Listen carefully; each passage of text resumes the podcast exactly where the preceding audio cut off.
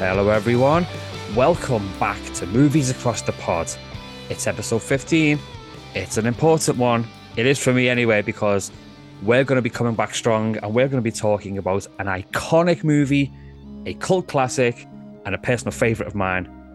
The movie we'll get onto in just a moment, but I can't chat without my co host, my counterpart, my partner in crime, as it were. Although, let's face it, podcasting isn't a crime, as far as I know, so we're going to get away with that. Let's get him on, folks. Of course, it is the mighty Frank Mandosa. How are you? Hey, hey, how you going? Good, good. I'm glad to be back. We've had a little break for a while, but we're back. And as I kind of excitedly brought into the episode, it is about a movie that I love. It's a personal favourite of mine.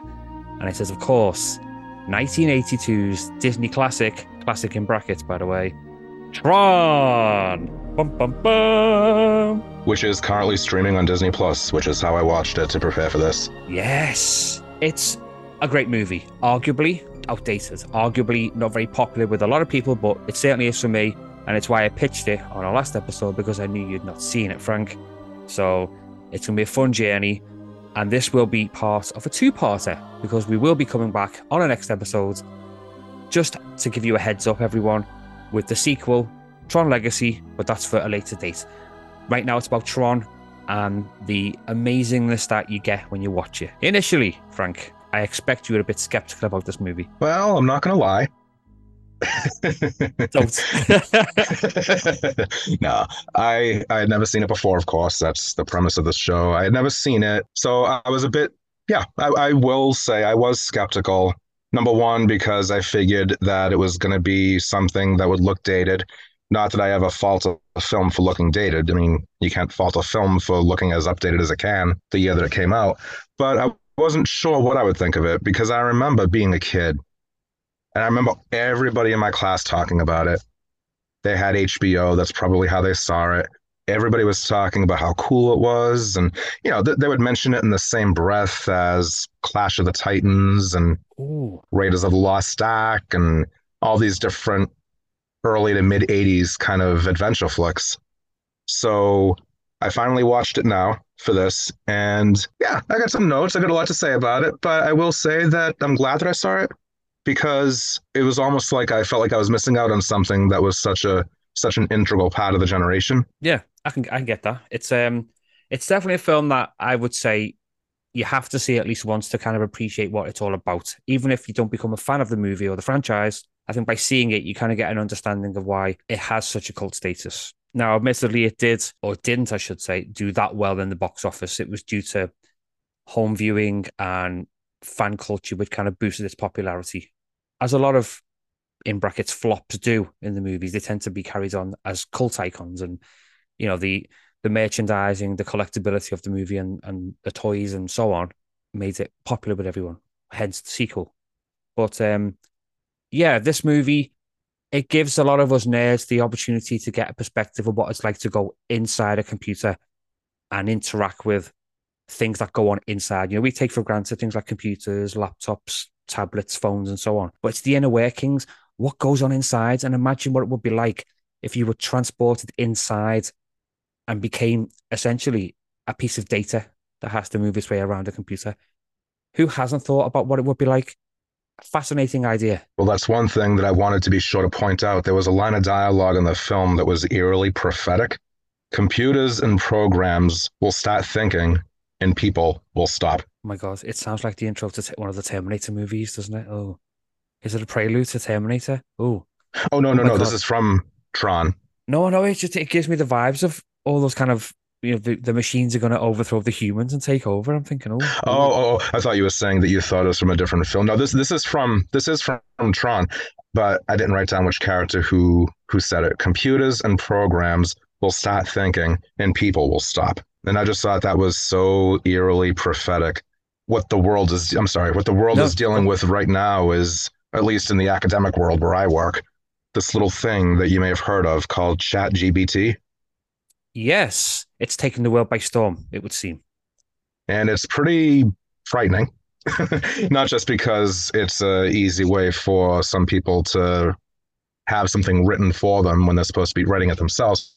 I'm not just talking about from the perspective of an English teacher. I mean, I know of a few colleges, universities who have found that some students, some applicants have used it to write their college essays for them.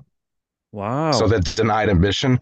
And I've heard it being used in the, I've heard of stories of it being used in the business world, people passing stuff off as their own ideas. And it's just, and the thing of it is, is that Chat GPT is like the Wikipedia of oh. writing, meaning the quality is bad. It's not, I mean, spelling, grammar, factual errors, things like that. The point of, I mean, we're going down a road here, but if I'll, I'll, hit the brakes and I'll do a I'll bang a Yui, as we say here in Boston. But that quote just stood out to me as computers and programs will start thinking and people will stop. And that was back in 1982 when someone wrote that line of dialogue. It's and here we are now in 2023, and it just it has just a, a whole new meaning from what it probably was originally intended to to convey. It's it's just a crazy idea. I mean, it's kind of like a, a fortune telling kind of prediction, much like you get on various episodes of The Simpsons where they predict things like Donald Trump becoming the president and so on. This is like a, a precursor to AI is coming. It's going to take over. People are not going to rely on their own brains anymore. They're going to rely on technology to do things for them and take it for granted. I think that's why this movie kind of sits so well with me. The the idea that a machine wants to take over and brings a human into its world to interact with and try to manipulate and live by the rules of a computer system. But it's just again, it's it's an iconic kind of cult status movie that I, I've grown up with most of my life and love so much. But for those of you who haven't seen the movie, much like Frank, let's set the scene. Tron Came out in 1982. 1992, I've just said. 1982, my apologies, everybody.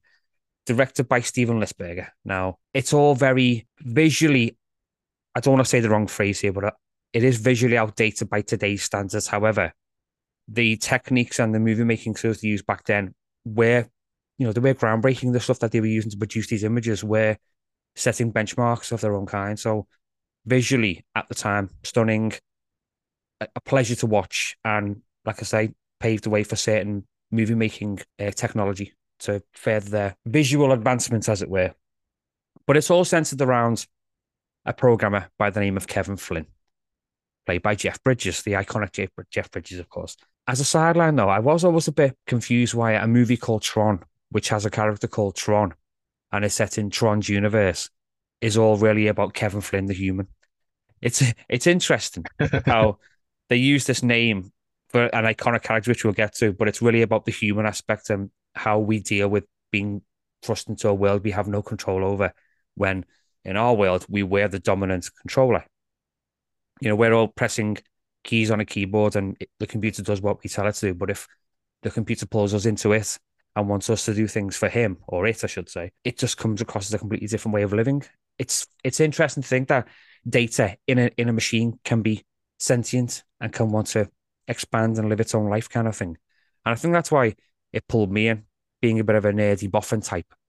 I've always wondered what it'd be like to be, you know, having light battles and racing rounds on on cycles that are made of energy and so on. It's just it's a fascinating prospect and and um, again, visually, it was great for me. But it's what happens when Flynn gets thrust into this world. He's a computer programmer that's trying to fight for the rights for a video game that he's created, and a kind of corrupt business like company has stolen the rights to this game and become a thriving company while he's been thrust to the sidelines and works in an arcade, an iconic arcade, I might add, whilst trying to hack into these big computers and, and fight for his his rights back. It's very business versus nerds versus the computer world. There's a lot of aspects to take from it, but a lot a lot to kind of understand, I suppose. As as a character, Frank Flynn, how did he come across to you? He came across to me as the archetypal scrappy underdog. Yeah. Like you just said, taking on big business. Here he is, doesn't have a chance in the world, certainly at a disadvantage in his situation. Has a hell of an arcade, I'll say that. And it was very, it was very 80s. I loved it. You know, you all the even during the opening credits, before they even dissolve into the arcade, you have the dots and the grids, and then you have the opening shot of the arcade. Even though I've never seen this, it felt very comfortably familiar. Yeah. It felt like an Atari game. It felt like, oh yeah, I remember that kind of sound effect. I remember that that kind of that kind of graphic that's just cheesy as all hell, but still very endearing. But as uh, getting back to your question, though, as far as the character is concerned, yeah, I would say that his being the how can I put it? He didn't seem to have a chance in the world in trying to take on the man, quote unquote. And of course, you know, it's not very much of a spoiler to say how it all turns out, but I like Jeff Bridges. So he kept my interest throughout the whole thing. I mean, we're talking the big Lebowski here, so. The man is a legend. It, literally every film he's been in. R.I.P. aside, of course. I've loved, and um, you know, he's just a he's just a great character. The the initial openings of the film, we have that kind of very kind of eighties war game style font, just showing Walt Disney pictures, and then you get that kind of atmospheric keyboard music playing, and a silhouette appears of a a male figure, which we later find out to be the character known as Tron, and that kind of epic kind of blast of music and light, and then, like you say, we're thrust into dots and grids, and we're going inside a computer generated world. It's, the whole thing uh, had a very Epcot Center kind of vibe to it. Yes, which incidentally, 80s I, era Epcot Center. Yeah, I have a little kind of comment about the Epcot Center, which we'll come on to later on during a little factoids section. Ah, um, uh, okay. It kind of ties in nicely. That well done. Stay tuned, folks. Stay tuned. Stay tuned. But yeah, we see a character in a a tank, a light tank, you know, like you would see in like an Atari game. And at the helm, it looks like Jeff Bridges. It's not Jeff Bridges. It's a computer generated character called um, Clu, which is the program that Flynn is using in the computer to try and search for this information he's after. So, from our perspective, he's a character in a tank of some sort, driving through these data traffic ways or roadways to search for the information he needs whilst being attacked by ships and various things in the computer world. So was it's just data streaming across the screen, but inside it's battles, it's things being shot at. And it's interesting how straight away we're seeing what Jeff Bridges will look like inside a computer in this really crazy looking suit that's got glowing parts all over it, and he's got like an up- upturned ball on his head and stuff. It was a weird, strange looking costume, but it, it was cool, in my opinion, how it looked. Lots of LED lights and neon and so on. I have a question about that actually. Go on. Is it just me? I don't know if I'm the only one. Did it remind you at all of Avatar? Meaning you have the human version played by the actor, then you have the simulated version, which is still played by the actor, but you know you have the computer graphics taking over. I can. I'm not can saying that the, I'm not saying the stories are similar now, but just the yeah, concept. I, I get I get how you would get that kind of um, comparison yeah, it's an interesting one. You know, you you have a virtual version of yourself and a real version, and it's it's only stands to reason that if you're programming something, it would have your likeness on screen, like a lot of games do. You make an avatar, you try and make it look like yourself. Most people do. If I'm playing on a video game and you get a chance to create a character, I tend to make it look like myself. And then it, it's me. Even not game. just and beyond Avatar, even um, Ready Player One. Yes, great, great, uh, great film, great episode. So no cheeky little plug for uh, episode thirteen. Yeah, that was that was a fun episode, by the way. Yeah, go back and rediscover it if you haven't um, listened to it already. It's a fun vibe we give off. Well, I like to think so anyway. But yeah, it it's why they use the actors in the you know the virtual world in the in the computer world that they would use the same likeness as they appear in the real world. For example, David Warner who's been in many films, including Time Bandits, Teenage Mutant Ninja Turtles 2. I don't know why I mention it. Um, of course, Tron. And he plays the corrupt kind of businessman, Ned Dillinger, as well as the, in computer, bad guy Sark, who's clad in this god awful red and grey kind of suit with a weird looking helmet. It's kind of, it's like a weird, I don't know, he's like an, like an anti Sith Lord or something. I don't know. He's just a weird evil character. And um, he's being controlled by the, the Master Control, which is this big beam of light with a face on it that controls the computer that just wants to take over. It wants to spread its knowledge out of a confined computer space and take over the world. I think there was a mention when he was hacking into the Pentagon and military sites and so on. So this computer is becoming self-aware. It wants to do more. It's the AI thing coming back again. Like I've said earlier, it's like a Terminator vibe coming from it. Computer wants to expand and doesn't want to be controlled by humans. So it's using Dillinger as a as a as a tool, as a pawn in its own game to try and take over things.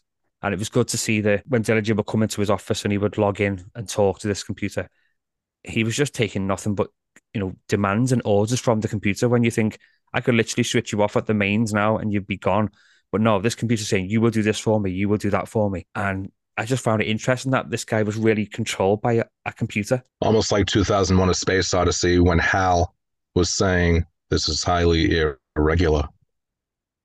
So many then, ways course, to they comparison. spoofed that in Airplane 2, the sequel, when they parodied that with Peter Graves. Oh, airplane. oh, we I gotta gotta work on the references wherever I can. I love it. I was just gonna say we, we've got to get into a hospital. A hospital? What is it? It's a big building with patients, but it's not important right now. I love it. I love it. Viva Le Leslie Nielsen. yes, yes. What an absolute comedy legend. Um, oh god, yeah. This is one of those tangent moments, folks. We we like to just talk about other things whilst we're trying to get to the uh, the meat of the uh, the episode. That's what makes us fun and cute.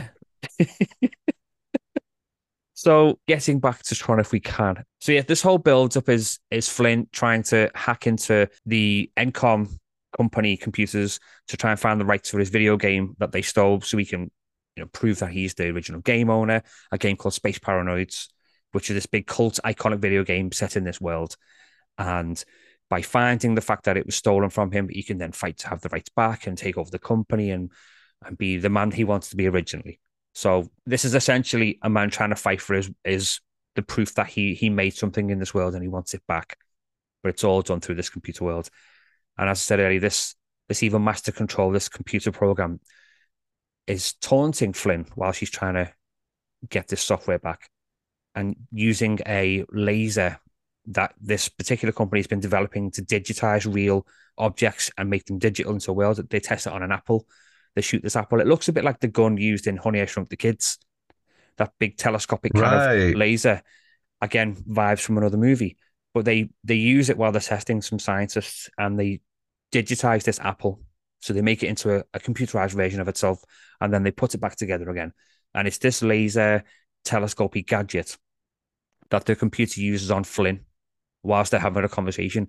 And suddenly we're given this big psychedelic light show as Flynn's being digitized and beamed into the computer, where he then reappears in this, you know, spandex and lycra and a bowl on his head in flashing blue. And he's suddenly a computerized version of himself and can't quite. It's a bit like, like waking up in Oz, I guess. It's a strange scenario. You're in a strange world. You, you you know it's yourself, but things look different and you can't quite understand. It's um It's like Dorothy Gale spandex. There you go. This, you know, spandex is a very important um, piece of material in the 80s. Most of the fitness videos used it, so why not Tron as well? Why not? So we're, we're, we're sucked into this world. We've got Flynn trying to understand where he is, and he's basically trying to fight his way out. He gets, I want to say arrested. I guess arrested because he's he's kind of like an unknown in this computer world.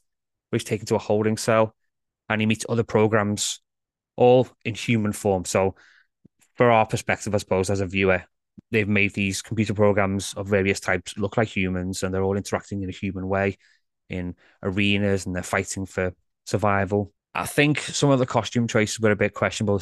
Most of the, the bad kind of soldier guys all the red with these big, huge, big shoulder pads, but they're wearing tights underneath. It's it doesn't quite look that menacing, but um, they're, they're, kind, they're kind of like Imperial guards, I guess, from Star Wars. If you squint, If you squint your eyes and have a good imagination, but Yeah. I do want to put this out on the table. You've seen the original Dune, the 1984 Dune, I assume, right? yes. Sting, red briefs. Enough said. Oh, oh, wh- why? Why would you plant that back in there? Why? Oh, Because I want to show everybody that it's not just Tron that had questionable costume choices here. there's a lot of you know costume issues in a lot of hmm. movies, but this this one, there we have Sting with his wee willy winky, and it's like, okay, let's uh let's go back to the to the sands creature, whatever it was called. oh my god, it's interesting. We, we're now taken into a world where Flynn has been digitized, and he's literally the same guy. While everyone's kind of got as a computer game, I should say, a computer character, they have this kind of very certain way of talking and explaining the whole scenario. Why are we here? What are we doing? What are we supposed to be getting from this? Flynn's just kind of like like the dude, like, hey man, what's what, what is all this? What am I doing here? I don't understand what's happening. I think there was an exchange when one of the soldiers were like trying to get him into a cell, and he says, you know, get in the cell program. And he says, who you calling program? Program? Like it's some kind of really bad insult, you know. Uh, maybe in a computer, you know, to be called a program is an insult, but that's what they mistook him for. That's why they kept him in a holding cell where they would play in these games. And the whole premise was that Sark, the the villain in the computer, was under orders not to kill Flynn. He had to use him in the in the games, let him get his hopes up, and then destroy him. So he was used as a as a toy, basically, for the MC computer to to mess with and teach him a lesson, kind of thing. But Flynn won't go down without a fight, and all because he's a certain program, a certain program who fights for the users by the name of Tron the legend. Well, you're referring to Tron as a security program, and yeah, it monitors all the contacts between our system and other systems. Is that right? Did I get that right? That's least? right. Yeah, yeah. They, yeah okay. It's, pro- it's programmer Alan wants to use it to infiltrate the master control and you know stop it from expanding and so on. And, and it finds anything going on that's not scheduled, and if it does, it automatically shuts it down. Yes, it runs independently from master control program. Yes, right? it's a it's a separate program it becomes the hero of the piece, hence the name Tron. It's all about the strong character who wants to fight and rid the world of the of the master control. Played, of course, by Bruce uh, Box Box Light. I don't know pronounce it. Is it Boxleitner? Box Lighter. I never get it right. Box That's Light- the way I've always pronounced it. So Boxleitner. Yes, he who obviously went on into more sci-fi routes and was in Babylon Five years later. But um, but yeah, uh, playing Tron and Alan respectively in a really good way, and how Flynn kind of bonds with Tron and, and helps him to expand his understanding of, of the grid and the world of a computer, even introducing him to his first kiss, which was interesting. You know, computer programs can kiss each other. Who knew it was a thing? Who knew it was a thing? But yeah, Tron's just this epic combatant who uses a disc that's on his back, which has all of his information as a frisbee, as a defensive weapon, shooting out beams of light from this frisbee which is uh, more lethal than it sounds, folks. Let's face it. You, you know, you've been hit with a frisbee as as a child or as a youngster on a field, and it does hurt. It reminds me, why do frisbees get larger the closer they get to you? And then it hit me. Oh I'm God! Sorry. I'm so sorry, everybody. Oh, it wasn't even my joke. I stole it. I'm sorry but yeah, there's there's kind of like gladiator style battles where there's an arena and they're using these weapons to throw at each other. Pieces of the floor can be dis- can be taken away at any time by Sark, and you can fall to your death in the grid. And um, we see we see Tron doing his best to destroy a lot of bad guys, and he's really good at it. Yeah, Tron becomes this hero who wants to get his uh, information disk to the main tower and transmit a signal so that Alan can send them a program to throw into the master control and destroy it. And it's their journey to fight through all these bad guys to get to the end result and and save everyone. Which you know seems like an epic thing to do, but we we get to experience things like light cycle battles, which from our our view in the real world is just a simple arcade game, a bit like Snake was on our Nokia.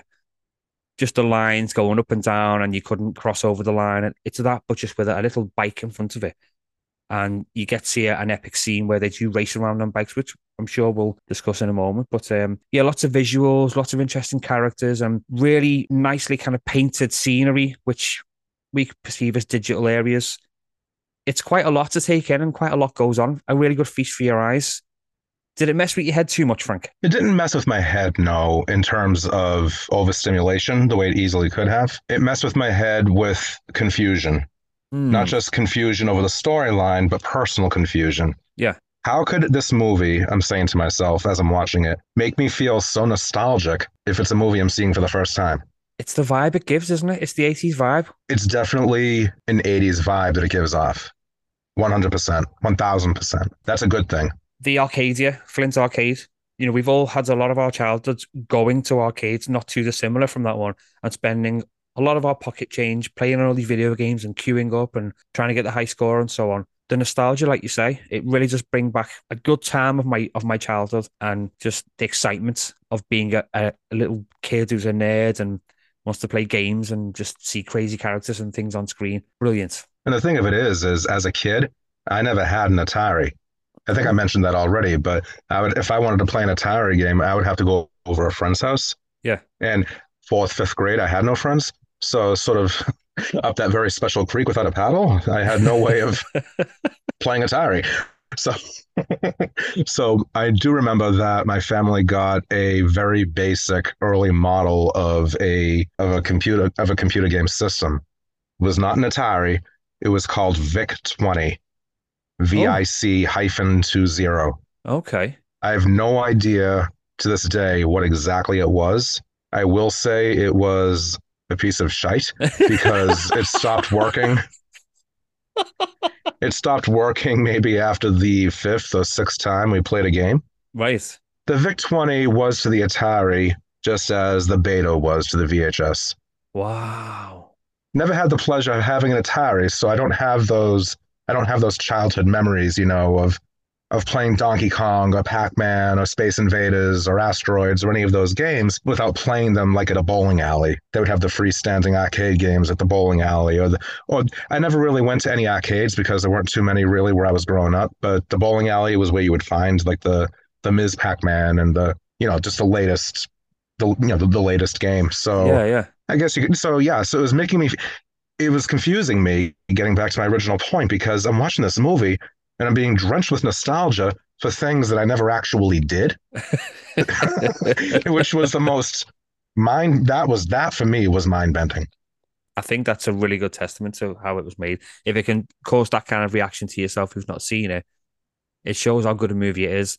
It's almost a shame that it didn't do as well as it should have done in the box office, but it does appeal to a specific market and a specific viewer. It's not for everyone. Yes, it's a it's a Disney movie. Yes, it's it's fun for all the family, but if you're not interested in video games or the computer world, it's going to be a specific genre of people that will see it. So I guess that's why it wasn't as well received as it could have been, because it's it's a very specific genre that it, it kind of appeals to a specific, a specific demographic as well. Two points I want to make about that. First of all, if I had to pick out a favorite sequence, it would be at roughly the halfway point through the film. Okay. The catch the car chase sequence on the grid. Yes. Ooh, that was cool. Those that was really amazing. cool. Yeah, no, that was definitely pretty cool. The second thing I wanted to mention was the fact that earlier today I was getting a haircut and I was talking to my barber. It's the same guy I go to. And he said, So what are you doing tonight? And I was telling him, Oh, I have the house to myself and friend of mine out in Liverpool were recording another episode of our podcast. And he said, Oh, what is it? And so I'm telling him movie podcast, so telling him the premise, blah, blah, blah. Long story short, he said to me, So what movie did he did he assign you for uh, for tonight's recording? And I said the original Tron, the early 80s Tron. He stops cutting. He steps back and he looks at me and he says, Oh, apparently he was not a fan. Yeah, I, I can understand. he was so was saying that it's you know a, a niche demographic, you know, a target audience. He said, Yeah, he said, I was never really into those arcade games. He said, I was, I heard of them, so I know them, but I don't remember actually seeing them. I'm sure I might have seen clips of it over the years. He was referring to movies like uh, The Never Ending Story and all the other early 80s, you know, th- those movies of in the similar vein. And he was saying, yeah, he says, no, Tron wasn't very, uh, that just wasn't one that was part of my childhood. And I said to him, "Well, I never saw it either, so, so you so you can uh, you can be my uh, my backup here, my reinforcement." So he said to me, he said to me that he and a friend of his that the two of them are always uh, quoting movies to each other. So I took a mental note just in case if we ever want to have a guest on, we can have my barber on the show. hey, why not? We're always open for guest possibilities. If you are listening, by the way, and you want to come on the show, reach out. We'll give you all the socials later on. And by all means, get in touch. You never know. You could be a future guest on a future episode. So, yeah, get in touch when you can. Word of advice if you're going to be a guest on the show, please do a better job than I did. Because when I was watching Tron and taking notes, I couldn't read my own handwriting. I know that their names, the characters' names in the film, I know now Crom and Ram. That's Is two that of them, yeah. That's two of them, yeah. Okay, so I was reading it as cram and ram, and I was thinking to myself, that sounds like a couple of co-stars in a adult film. That I don't think that's exactly what their characters' names were. Fram and Ram. So Crom and Ram. So take good notes, so that way you don't sound like an idiot like I, I just did. good advice and gratefully received. So this movie, it's it's kind of it's took us on a journey in and out of a computer. We get to see perspective as human world. We get to see what it's like to be in a computer, and how our control of said world has been taken, and we're having to live by the rules of a new world, and what it would take for us to fight our way back. I enjoyed this movie a lot. I still do enjoy this movie. Yes, it can be considered as an outdated movie based on the standards that you've seen in modern making film. But I think because I grew up with it with a video game kind of standpoint, it always has a soft spot and a, and a, a soft spot, a soft spot and a good place in my heart for this movie. Again, I can appreciate people aren't fans of it. It's not for everyone, but for those of you who do like sci-fi and do like kind of geeking out, I think it's a really good reference point for anyone to kind of start their Tron journey. It's not necessarily a movie you have to see to understand the, the lore and the history about it, but I think it's a great movie to enjoy. So, should that bring us then into the film ratings? I think so. What about megabytes? How many megabytes out of five will you give Tron? And as you were the, the newcomer to this particular movie, Frank, you get to be the first one who chooses or rates it, as Oh. it were. Well, thank you very much. Okay, so there were some really cool things about this film that I enjoyed. I think that if, if I had to narrow it down to two, the two biggest strengths of the film for me were Jeff Bridges, who is always he, he's just a very charismatic, he's very magnetic. Uh, I'm all I'm always whenever he appears on screen in pretty much anything I've ever seen him in, he Mm. commands the screen. And that worked out really well for this film as well because he was the leading actor, so you have a charismatic lead, and that's what you need if you want to have a story that you're going to get excited about, that you're going to get emotionally invested in. So, Jeff Bridges, strong point number one. Strong point number two, like I said previously, that car chase sequence about halfway through the film. I sat up and I said, oh, okay, this is, you felt the momentum picking up. You felt the adrenaline rush. It was, it was just, it, it brought me back to a video game system I never actually owned. It brought me back to these games that I never played on a daily basis, but it brought me back to just, like you said, a very 80s vibe, which I always appreciate.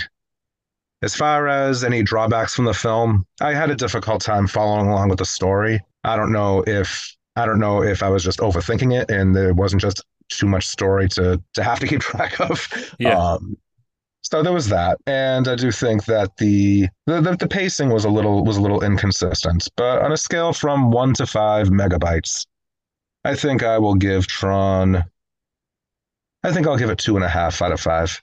Okay, I think that's fair. That's a fair, a fair That's about a fifty out of fifty out of hundred. So Yeah, yeah, let's, let's go with that. Yeah, yeah, sure. Okay. Well, I still love this movie. Again, it's not it's not world changing. It's not going to break the box office, but just for the cult status and the, the nostalgia that we mentioned earlier, it it does always make me smile when I watch it. And for me, it's a very easy four for me. I just I just love how vi- how it, you know visually it's great. Yes, the plot's a bit far fetched, but Jeff Bridges again, fantastic actor. Love everything he's done. The characters, especially uh, Tron, for example, really fun to follow and, and follow their own in computer journey, in game journey. Yeah, it's a strong four for me.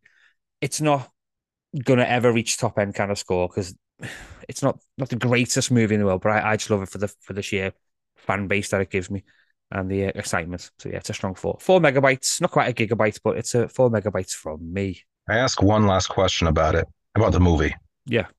And I should say, spoiler alert. So at the very end, as Ram lay dying Yes. on, on the ground, were Flynn and Ram ready to kiss just as Ram was about to die? No, no, it's just one of those emotional scenes where two men are in a shot and one's about to leave. It just you know, there's no no kisses. No, no, it's just I'll be here to comfort you as you pass away, you know, into the digital world, you know. Because I was, I didn't know if it was something that was suggested or implied, and I was getting ready to applaud. But uh, okay, I, I was just, I was just curious. I was just curious. I was like, I didn't know if they were trying to push the boundaries or something. I mean, it was the early '80s after all, so maybe not, because you know think- things pr- pretty much still had stigma back then, but still very affectionate, I which is cool. considering he'd only spent about 25 minutes in the computer, he'd made quite a bonding with these characters already to be consoling them on their last moments of uh, life and so on. Yeah, it was an interesting scene. I think with just again to touch on the on the light cycle battle as well, I got kind of vibes from Star Wars. The whole like with the X Wings were all checking, you know, Red Five standing by and so on.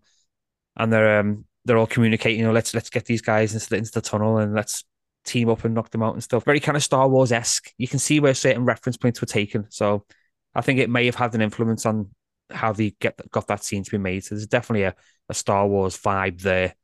But um, yeah, it's it's a it's an enjoyable movie.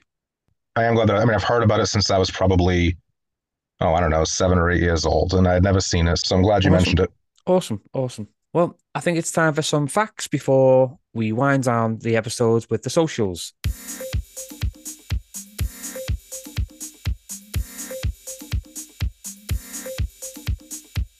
So, let's kick off with yourself, sir. What what facts have you got about this movie that you'd like to share with everyone? The first one that I found out, the movie was originally going to be a cartoon. Oh, It was originally going to be a cartoon. They were working on Tron, which is taken from the word electronic, by the way. And they planned to use their experience in animation to make it a feature length, a feature length animated film.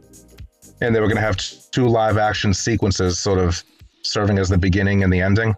Hmm. And then the film was turned down by MGM and Columbia. So then they pitched it to Disney, and Disney invested in a test ro- a test reel, and the rest, as they say, is history they got the green light for the feature, and it ended up being it, end, it ended up being combined animation with live action performers.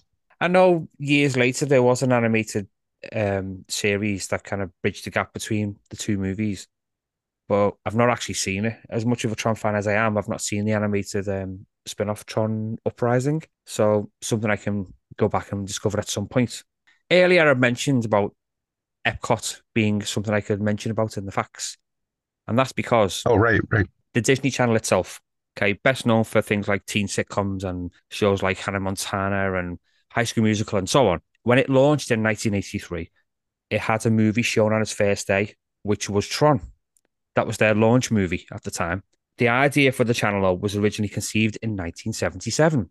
So not only did the world get Star Wars and me in 1977, they also got the idea of a Disney Channel, which was interesting. But it was turned down when Disney executives said instead they wanted to focus more on Epcot, which launched in 1982. So they wanted to focus more on that giant golf ball based theme park instead of a dedicated channel towards Disney. Interesting. Hmm. Four.